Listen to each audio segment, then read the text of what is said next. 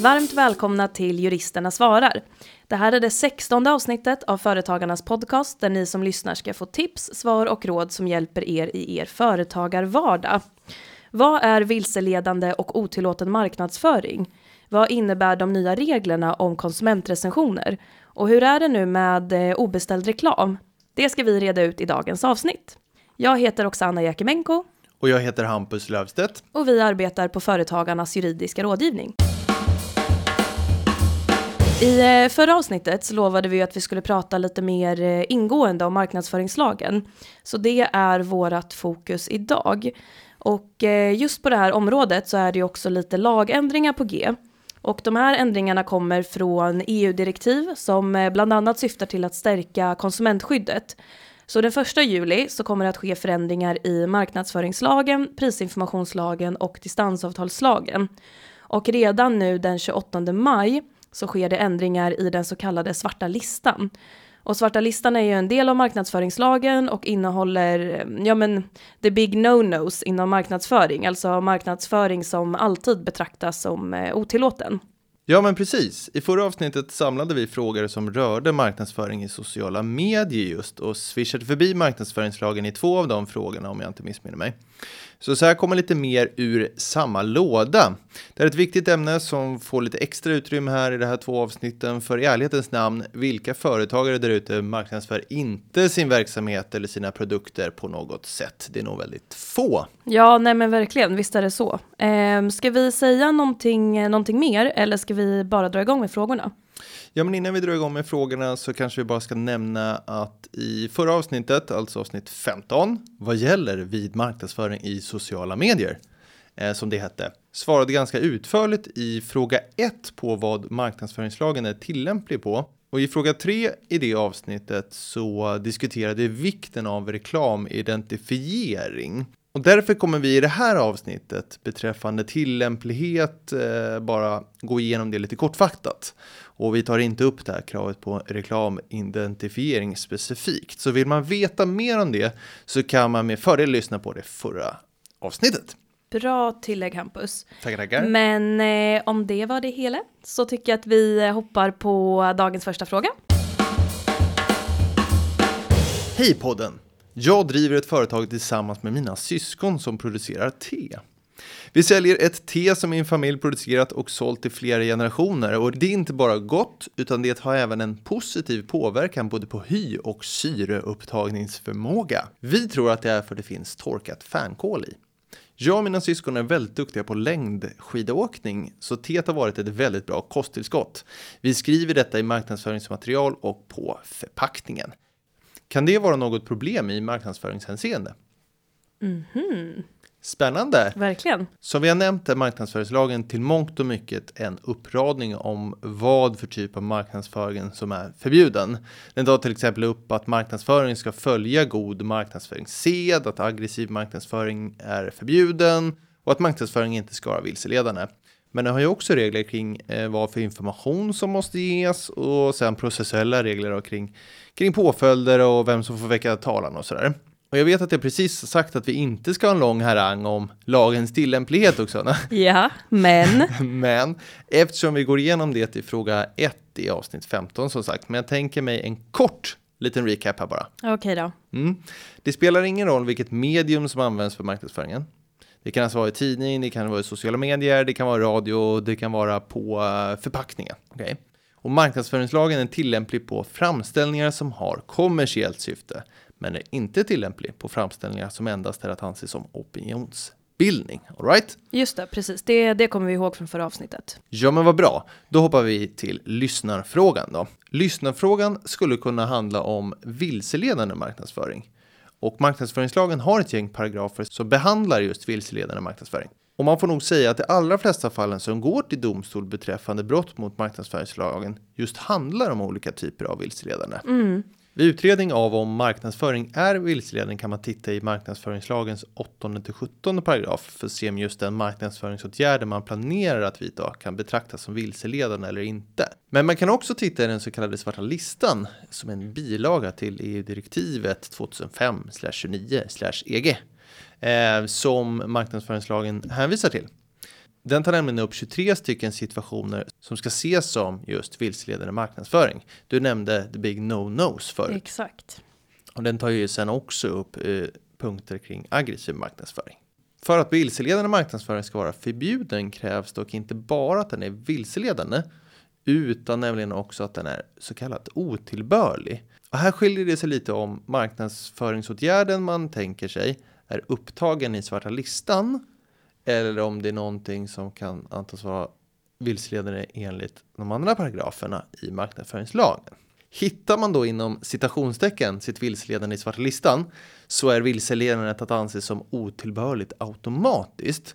Men om vi däremot hör vilseledandet, den här marknadsföringsåtgärden till 8 till 17 paragrafen i marknadsföringslagen så krävs att vi genomgår det så kallade transaktionstestet. Vilket innebär att den vilseledande marknadsföringen för att vara otillbörlig och därmed otillåten då även måste påverka eller sannolikt påverka mottagarens förmåga att fatta ett välgrundat affärsbeslut. Just det, okej. Okay. Men och hur, eh, hur tänker man där kring eh, transaktionstestet och om en vilseledande marknadsföring påverkar eller sannolikt påverkar mottagarens förmåga att fatta ett välgrundat affärsbeslut? Ja, man tittar på hur en genomsnittlig konsument, alltså mottagaren, påverkas eller sannolikt påverkas av marknadsföringsåtgärden.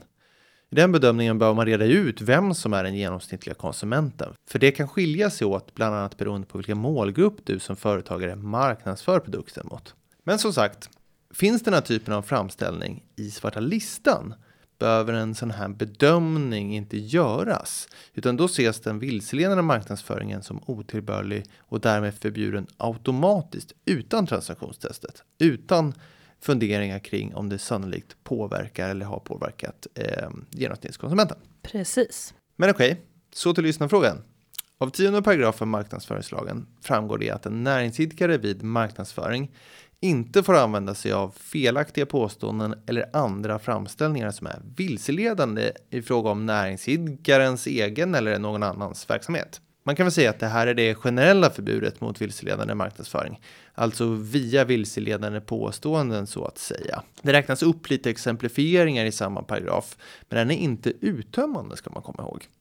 Just påståenden om hälsoeffekter som de tar upp här beträffande det här T1 tas faktiskt upp i stycke 2.2 i tionde paragrafen. Det har i praxis fastslagits att det är marknadsföraren som har bevisbördan för att visa att påståenden är vederhäftiga eller alltså sanningsenliga. Då.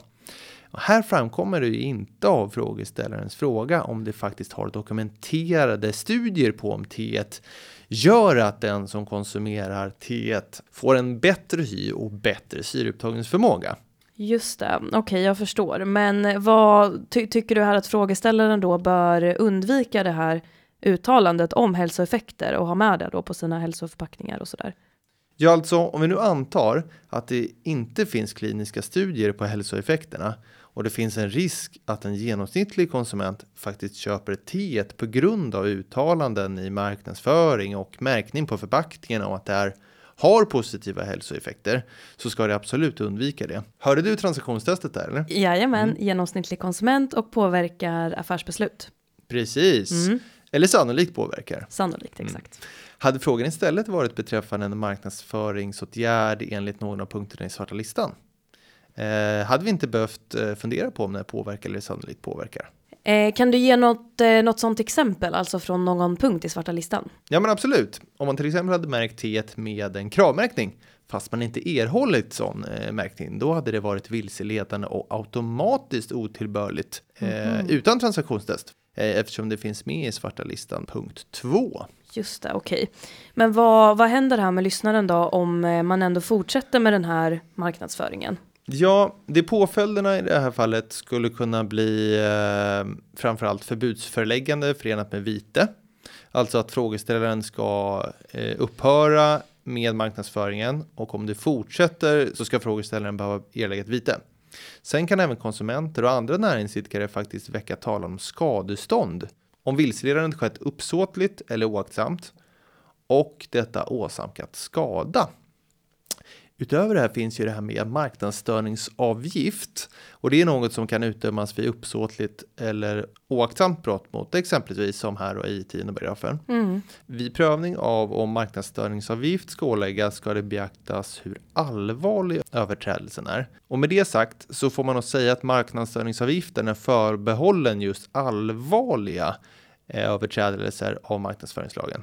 Det är inte jättemånga sådana som döms ut eh, sedan regleringen tillkom. Eh, men vi var ju på ett seminarium häromdagen, du och jag, där mm. det spåddes att rättsutvecklingen går mot att det kommer utdömas fler marknadsstörningsavgifter. Men det är ju såklart inte säkert. Eh, en lagförändring som är på gång, som du var inne på där i introt, gör nämligen att det här är lite av en snackis för att likt i dataskyddsförordningen så där då sanktionsavgifter kan utdömas till upp till 4% av ett företags omsättning så kommer det här även vara den gränsen som finns för marknadsstörningsavgifter. Mm. Och det kan ju bli ganska stora summor. Den här lagändringen kommer faktiskt också göra så att fler marknadsföringsåtgärder skulle kunna föranleda marknadsstörningsavgift för att även brott mot femte paragrafen, generalklausulen, om att man ska följa god marknadsföringssed nu framöver kommer omfattas av den här marknadsföringsavgiftsregeln. Precis. Vi får se helt enkelt om det i praxis börjar utdömas marknadsföringsavgift oftare. Eh, ja men precis och om vi bara lite kort ska säga vad, vad god marknadsföringssed är mm. eh, med betoning på kort, mm. så är det, det, det, är ju ett väldigt brett begrepp och man tar hänsyn till eh, rättspraxis, föreskrifter, allmänna råd, ICCs mm. regler för reklam och marknadskommunikation, eh, etiska riktlinjer från enskilda branscher och så vidare. Kort och koncist. Exakt. Då kör vi nästa fråga tycker jag. Det tycker jag också. Hej! Jag har hört att det kommer att införas krav på företag att visa hur man avgör att kundrecensioner som lämnas på en hemsida kommer från verkliga kunder. Vi har haft vår hemsida i över tio år och därmed kundrecensioner som är tio år gamla. Vi kan uppenbarligen inte kontrollera vem som lämnade en recension för tio år sedan. Betyder det att vi måste ta bort alla våra gamla recensioner? Ja, och här har ju lyssnaren stenkoll, eh, för han eller hon har ju helt rätt i att det kommer att införas en ny bestämmelse här den första juli mm. i marknadsföringslagen, paragraf 12c för den intresserade, eh, som berör just företag som vill använda sig av konsumentrecensioner på sin webbplats. Mm. Och eh, den här nya bestämmelsen, den kommer att innebära att en näringsidkare som ger tillgång till konsumentrecensioner av sina produkter ska informera hur företaget säkerställer att de här recensionerna kommer från konsumenter som faktiskt har använt eller köpt produkten och i så fall då på vilket sätt det här säkerställandet sker. Mm. Eh, och vidare så kommer den här informationen då eh, också att betraktas som väsentlig enligt tionde paragrafen i marknadsföringslagen. Och då vet vi ju här att den, eh, det företaget som utelämnar väsentlig information eh, i sin marknadsföring, eh, det, de riskerar att marknadsföringen betraktas som vilseledande.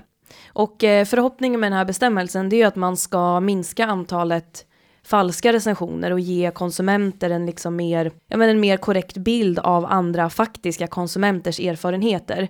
Vilket i sin tur då förhoppningsvis leder till att säkerställa mer rättvis och rättvis marknad och välinformerade konsumenter.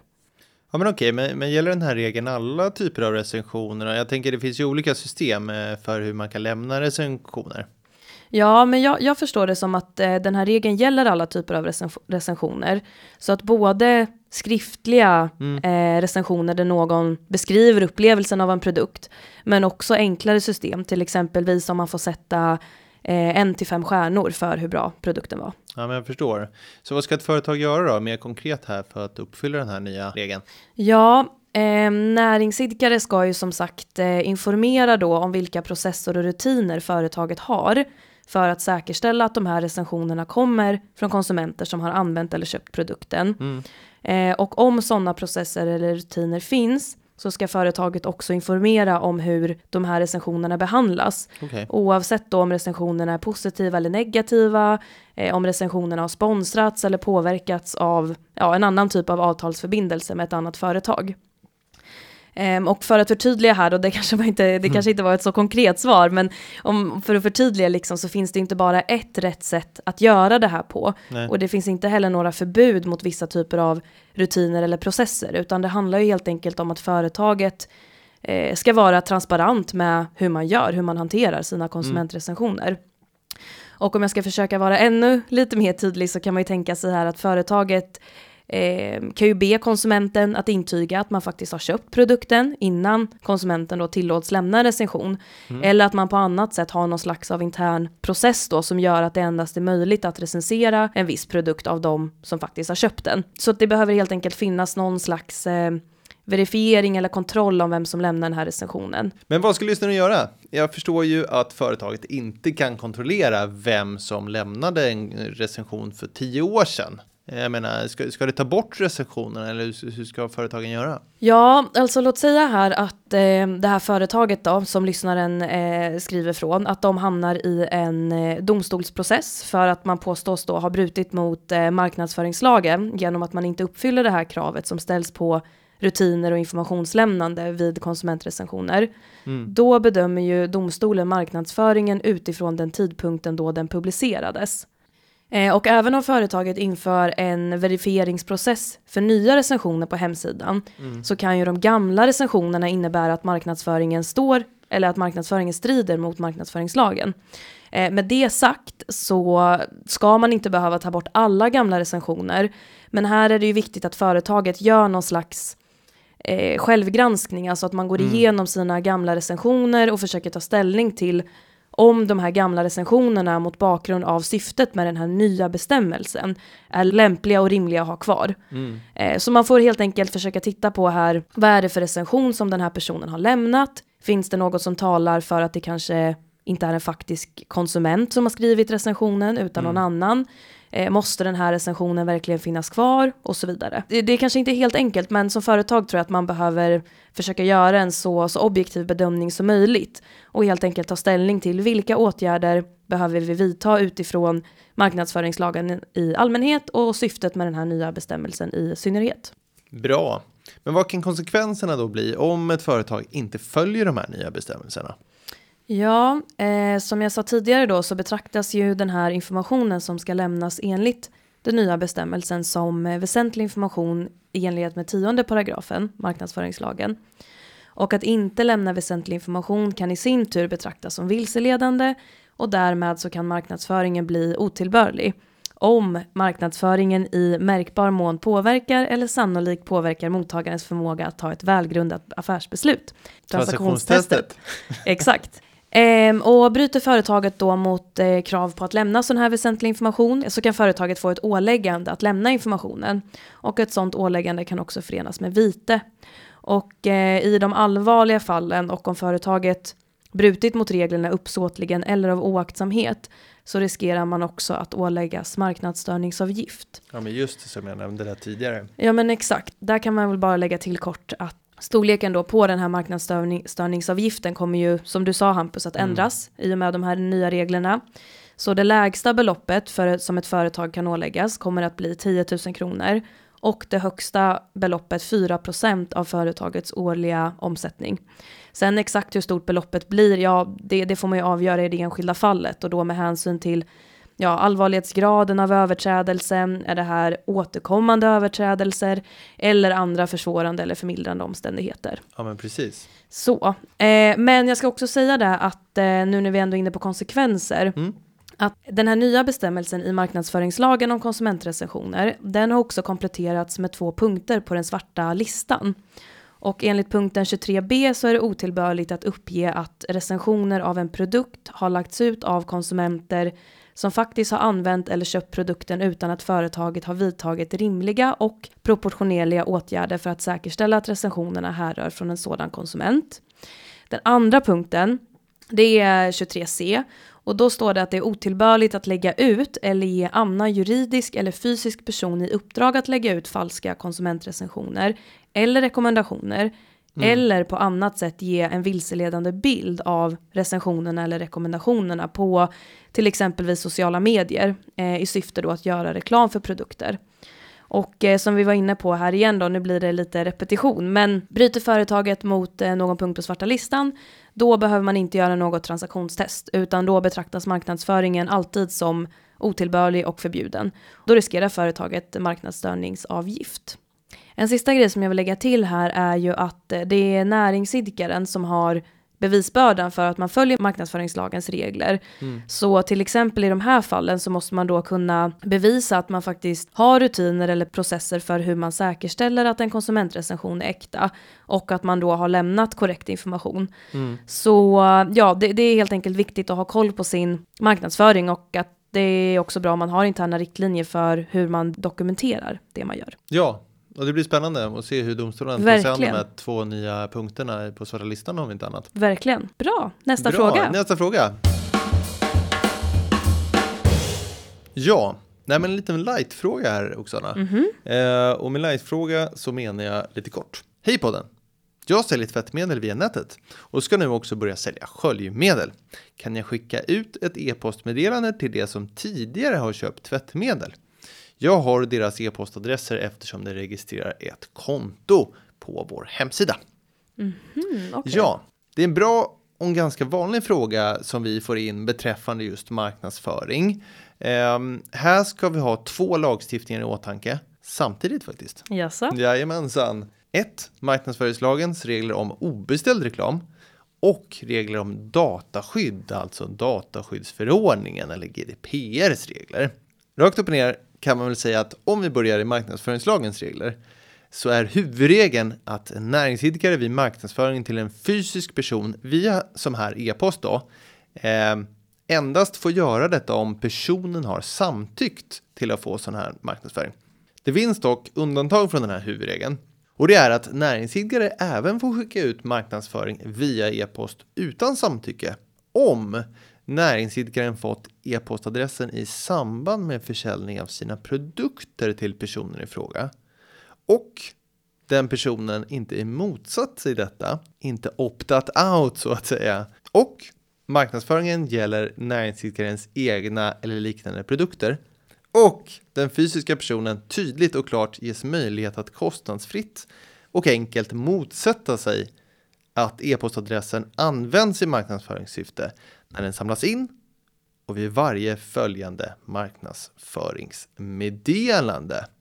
Lite lång uppräkning kanske av rekvisit, men jag tänker att om jag applicerar det här nu på frågeställarens mm. eh, fråga så tror jag att det löser sig lite här. Mm. För vad det här innebär, det innebär alltså att frågeställaren får skicka ut marknadsföring till sina kunder om de har samtyckt till att e-postadressen används för marknadsföring. Men det är också okej okay att skicka ut marknadsföring till e-postadressen om konsumenten tidigare har köpt produkter av frågeställaren, all right? Mm, okay. Tvättmedel. Ja. Inte motsatt i marknadsföring. Inte optat out, alltså i när man skapar kontot och inte kryssat i någonting och sagt hej, jag vill inte ha marknadsföring. Mm. All right? Det handlar om liknande produkter, sköljmedel, vilket jag tycker att liknande. vi kan säga att det är ja, liknande ja, mm. produkter. Mm. Och här kommer då det sista.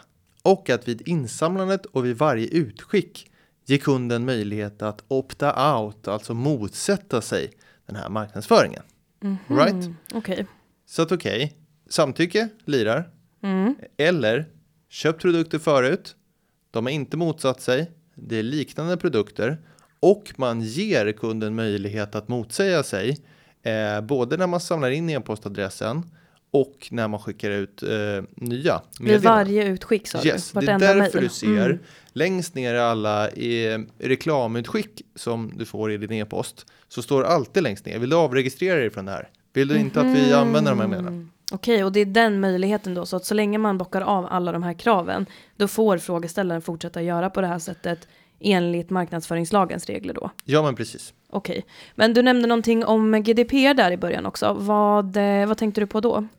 Ja, någon gång ska vi ha ett avsnitt om eh, dataskydd, det är en sak som är säker. Men så här vansinnigt kortfattat också, mm. så kan väl säga att frågeställaren i sin eh, personuppgiftspolicy eller integritetspolicy vid insamlandet av e-postadressen ska ha meddelat kunden om att eh, e-postadressen kommer att användas i marknadsföringsändamål. Näringsidkaren kan där använda sig av till exempel samtycke, rättslig grund, men kan också använda sig av intresseavvägning. Men det finns faktiskt en uttrycklig regel i dataskyddsförordningen också kring det här med marknadsföring som man får. Och det handlar just om att man har alltid rätt att motsätta sig att ens uppgifter ska användas för marknadsföringsändamål. Opt-out. Opt-out, precis. Det vedertagna Mm. uttrycket efter, den här, Mm. eh, efter det här avsnittet. Då kanske vi redan nu, eftersom det var en liten light-fråga Ja. på sista frågan för avsnittet Oksana. Är det du som står för svaret på den tro? Det stämmer bra. Härligt. Hej, vi är ett företag som tillverkar och säljer termosmuggar. Vi håller just nu på att utveckla en ny modell och planerar att rea ut den gamla modellen till ganska stora rabatter ungefär från mitten av sommaren. Vi vill såklart försöka sälja slut hela lagret och undrar om ni har några bra tips på hur vi kan formulera oss i vår marknadsföring för att visa på så stor rabatt som möjligt men utan att bryta mot några regler. Ja, den här frågan berör ju både befintliga bestämmelser i marknadsföringslagen och en nyhet på området, nämligen den nya bestämmelsen i prisinformationslagen som träder i kraft den 1 juli. Pil. PIL, precis. Idag regleras hur företag får marknadsföra utförsäljningar i 16 paragrafen marknadsföringslagen och reor i 17 paragrafen. För att det ska vara tillåten marknadsföring av en utförsäljning så krävs det att det är fråga om just en slutförsäljning av företagets hela varulager eller en klart avgränsad del av det. Medan det vid rea ska röra försäljning av produkter som ingår i eh, företagets ordinarie sortiment. Men i bägge fallen så krävs det dock att försäljningen sker under en begränsad tid och att priserna är väsentligt lägre än näringsidkarens normala priser för motsvarande produkter. Och om vi ska gå in på den här nyheten då, eh, som rör pris, så kommer det som sagt införas en ny bestämmelse i prisinformationslagen, paragraf 7a. Och den rör specifikt prissänkning. Eh, den här nya bestämmelsen kommer att innebära då att eh, om ett företag vill marknadsföra eller tillkännage en prissänkning så måste företaget ange det priset som man haft tidigare på varan och det priset man då ska ange är det lägsta som man sålt produkten för under de 30 senaste dagarna. Ja, jag förstår. Och den här bestämmelsen innebär ju egentligen inga konstigheter utan man skulle snarare kunna se det som ett eh, förtydligande kring vilket eh, liksom ordinarie pris som företaget ska ange när man marknadsför prissänkning av varor. Så att, eh, att lyssnare måste förhålla sig till den här 30-dagarsregeln, det är ju det korta svaret. Men det finns också undantag från en 30-dagarsregeln är tillämplig och jag tror kanske att lyssnaren skulle kunna ha lite nytta av det här. Så att den här eh, 30-dagarsregeln gäller ju som sagt prissänkningar, Mm. men den gäller inte två för en erbjudanden. Nej. Den gäller inte heller marknadsföring där det står lågt pris på varan X. Eh, vidare då så gäller inte den här 30-dagarsregeln på gradvisa prissänkningar. Så låt säga att en eh, termosmugg kostar 299 kronor Mm. och så sänker företaget först priset med 20% och sen lite senare med 40% och sen lite senare med 60%. Då är det ju en prissänkning som har skett gradvis och då får företaget ange det här ordinarie priset på 299 kronor vid marknadsföringen av varje prissänkning. Ja, nej men det, det, det är ju bra. Eh, på frågan så lät det ju faktiskt som att lyssnarens avsikt var att sälja ut hela lagret av den gamla modellen av den här termosmuggen. Eh, så här kan man väl tänka sig att det blir fördelaktigt för företaget att planera för en sån här gradvis prissänkning som du var inne på. För då kan man ju vara väldigt tydlig i kommunikationen kring hur stor rabatten till slut faktiskt blir. Ja, nej men precis. Men, men här ska man ju också dock komma ihåg att eh, vid en eh, eventuell tvist i domstol så är det ju Mm. företaget eh, som måste kunna bevisa att man har haft en viss prissättning och att det handlar just om en gradvis prissänkning och inte en enstaka prissänkning där till exempelvis 30 dagars regeln skulle tillämpats. Så att man inte försöker kringgå 30 Precis, ja, exakt. Dessutom så måste ju företaget förstås fortfarande följa reglerna i marknadsföringslagen. Så till exempel regeln om utförsäljning av lager och regeln om att företaget måste lämna väsentlig information och pris är ju att betrakta som väsentlig information. Mm. Och gör man inte det, ja då kan ju marknadsföringen betraktas som eh, vilseledande. Okej, jag förstår. Men låt oss säga att företag säljer produkter som inte ens har en levnadstid på 30 dagar eller som blir dåliga väldigt snabbt, säg bananer. Hur ska det företagen förhålla sig då till 30 dagars regeln? Nej, men det här har man faktiskt tänkt på från lagstiftarens håll. Så att eh, varor som snabbt kan försämras eller bli gamla Eh, och varor som har funnits på marknaden i mindre än 30 dagar, de undantas från den här 30 dagars regeln. Så att eh, marknadsför företaget en vara som har funnits på marknaden mindre än 30 dagar så ska företaget istället då ange det priset man hade senast innan prissänkningen. Och varor som försämras snabbt, ja men som du sa, bananer, andra livsmedel, blommor, Eh, de träffas inte överhuvudtaget av eh, 30-dagarsregeln. Ja, jag förstår. Men gäller det här då undantaget för alla varor som hamnar i kategorierna växter och livsmedel? Det finns ju till exempel livsmedel som har hur lång hållbarhetstid som helst, som havregryn eller mjöl. Ja, men exakt. Och det här är en fråga som lagstiftaren faktiskt har överlämnat till domstolarna att avgöra. Så det kan jag tyvärr inte svara på. Men jag tror att det är definitivt en fråga som, eh, som kommer att prövas och som blir väldigt intressant att se. Ja, som de nya två punkterna i svarta listan. Exakt, Mm. precis. Jag förstår. En sista fråga då. Men Ja. vad, vad händer då om man inte följer prisinformationslagen? I prisinformationslagen så står det att om en näringsidkare inte lämnar prisinformation i enlighet med lagen så ska marknadsföringslagens regler tillämpas och alltså de påföljderna som kommer utav den. Och här vill jag igen då understryka att det är som sagt företaget som måste bevisa att man har följt reglerna och att man har angett ett visst pris vid ett visst tillfälle. Så att dokumentation och rutiner blir ju A och O i de här fallen. Sen exakt hur dokumentationen och rutinerna ska se ut, ja det blir ju det blir ju upp till varje företag att fundera på eh, vad som passar i just eh, den verksamheten. Men eh, att det behöver finnas, så mycket kan vi i alla fall eh, säga konstatera. Ja, men vad härligt, då är vi faktiskt klara med eh, det här avsnittet och som medlem i Företagarna kan du utan kostnad ringa till oss och våra kollegor på den juridiska rådgivningen och få personlig hjälp. Du når oss på telefon 0771 45 45 45 och har du en fråga till podden då tycker jag att du mejlar till podcast@foretagarna.se. Klippningen är gjord av Petra Tjo och underlaget av David Hagen. Vi hörs igen om två veckor. Tack för att ni lyssnar. Hej då! Hej då!